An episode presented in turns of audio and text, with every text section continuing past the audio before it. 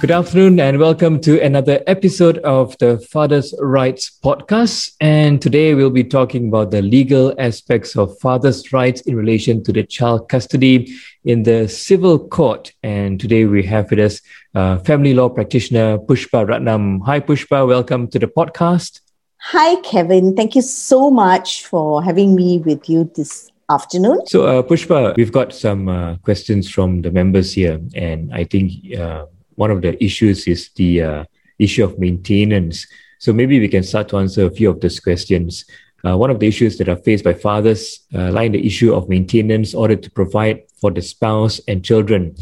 Taking it in separate issues, is a father required to pay maintenance for the ex-spouse if and if what are the factors that determines the amount? Okay, the the amount that usually is determined by the court uh, will depend on the means of the father and the needs of the child. So, the needs of the child would be tabulated, and then the judge would look at the means of the father. What has he been doing all this while? What has been paying for?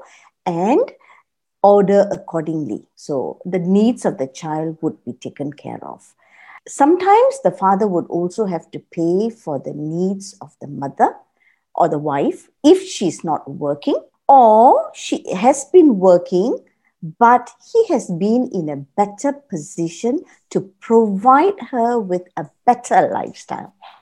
So, say for example, you have this very rich man who's a businessman, a well to do man. He's married to, um, say, a lawyer a young lawyer who's only earning, say, about 3,000 ringgit a month.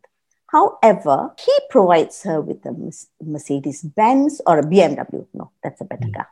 A BMW and uh, provides her with, say, expensive handbags, Gucci, whatever it is, which cost maybe hundred thousand and above. Every every every year, she gets maybe three or four handbags. Um, she gets a holiday to Europe every year, um, and what else? She gets to go out with her friends, and over and above that, she gets a pocket money of ten thousand every month. Okay, let's say that's the scenario. And now they break up and they go their own separate ways. Now, the chances of this woman coming to court and arguing that in the last 10 years, my husband has provided me with all this. My salary has gone up. I'm only earning 7,000 now. But with the 7,000, over and above that 7,000, he has been providing me with this. Every three years, he changes my car. He provides for uh, uh, what the maintenance of the car. He provides me with uh, all these luxury items and everything else. He has literally given me this standard of living. So why take it away from me now? Ah, that is the argument that would be put forth.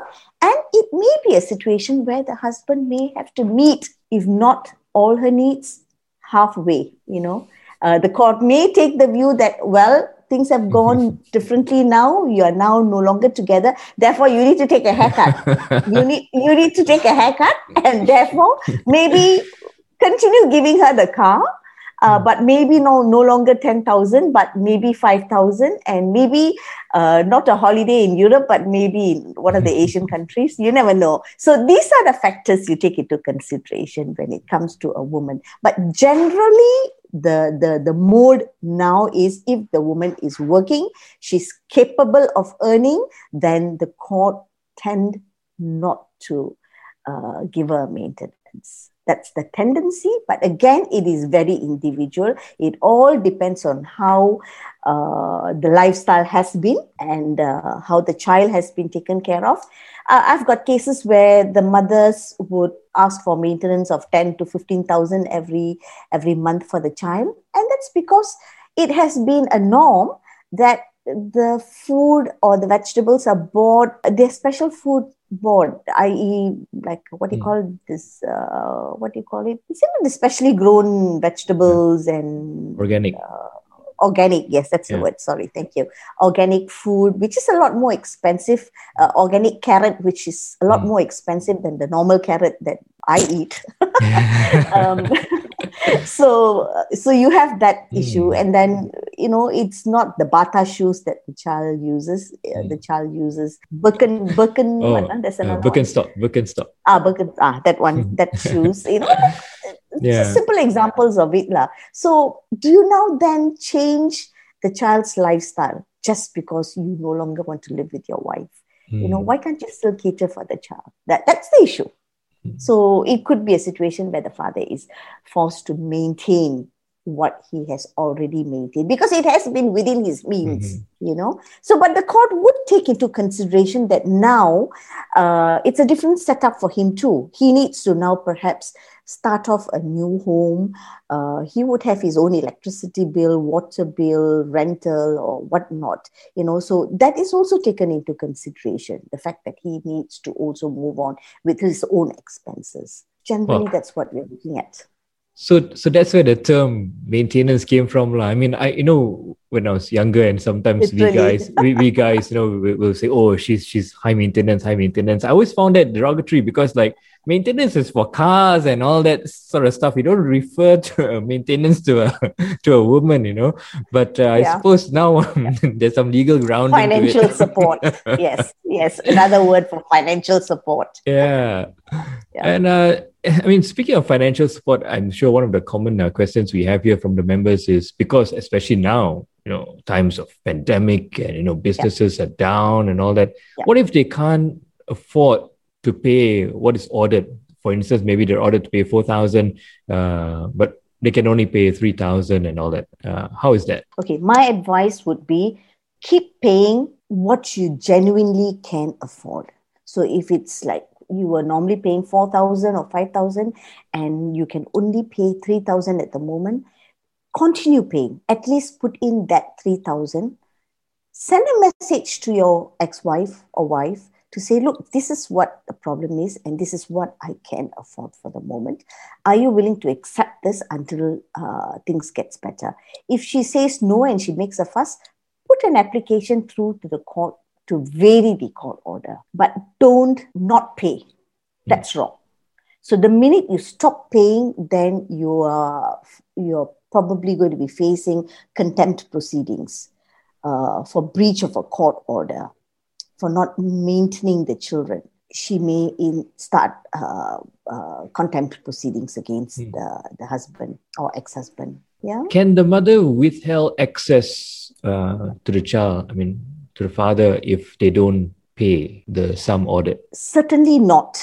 Because if you look at it this way, Kevin, you may not pay. And when the court orders you to pay, you may have to pay for the last 10 months. But if you withhold access for the last 10 months, can you return that time to the father? Mm. Just as the father may be able to return the money to you, would you be able to return the time to the father? So I think what we need to understand is we should not interfere with the child's emotions. That's something that none of the parents have got a right to do. So, if the father is not able to pay, I think the right thing to do is still allow the father access, but there are legal ways to get your money. Go for committal proceedings or go for contempt proceeding to uh, show the father that you are exercising your right to his breach, but not play with the emotions of the child. Don't tell the child your father is not paying, therefore, I'm not going to uh, allow you access. I mean, I've had cases, uh, I, I'm still dealing with one case at the moment where the poor father is not allowed to access his children because um, of his position and he was not able to pay the school fees concerned. So, what the mother did was told the children, tell your father to pay up the maintenance fees, uh, sorry, the, the, the school fees before they can open the house gates to him. So they actually meet the father across the gate. That's quite sad. Yeah. That's really, really quite sad. And the father says that I'm willing to pay but let me have access to the child. So it comes becomes a chicken and egg situation where the mother is withholding access the father is withholding the funds for the main, for the for the uh, school fees. Uh, he's, he's, he's struggling, but he's still willing to pay.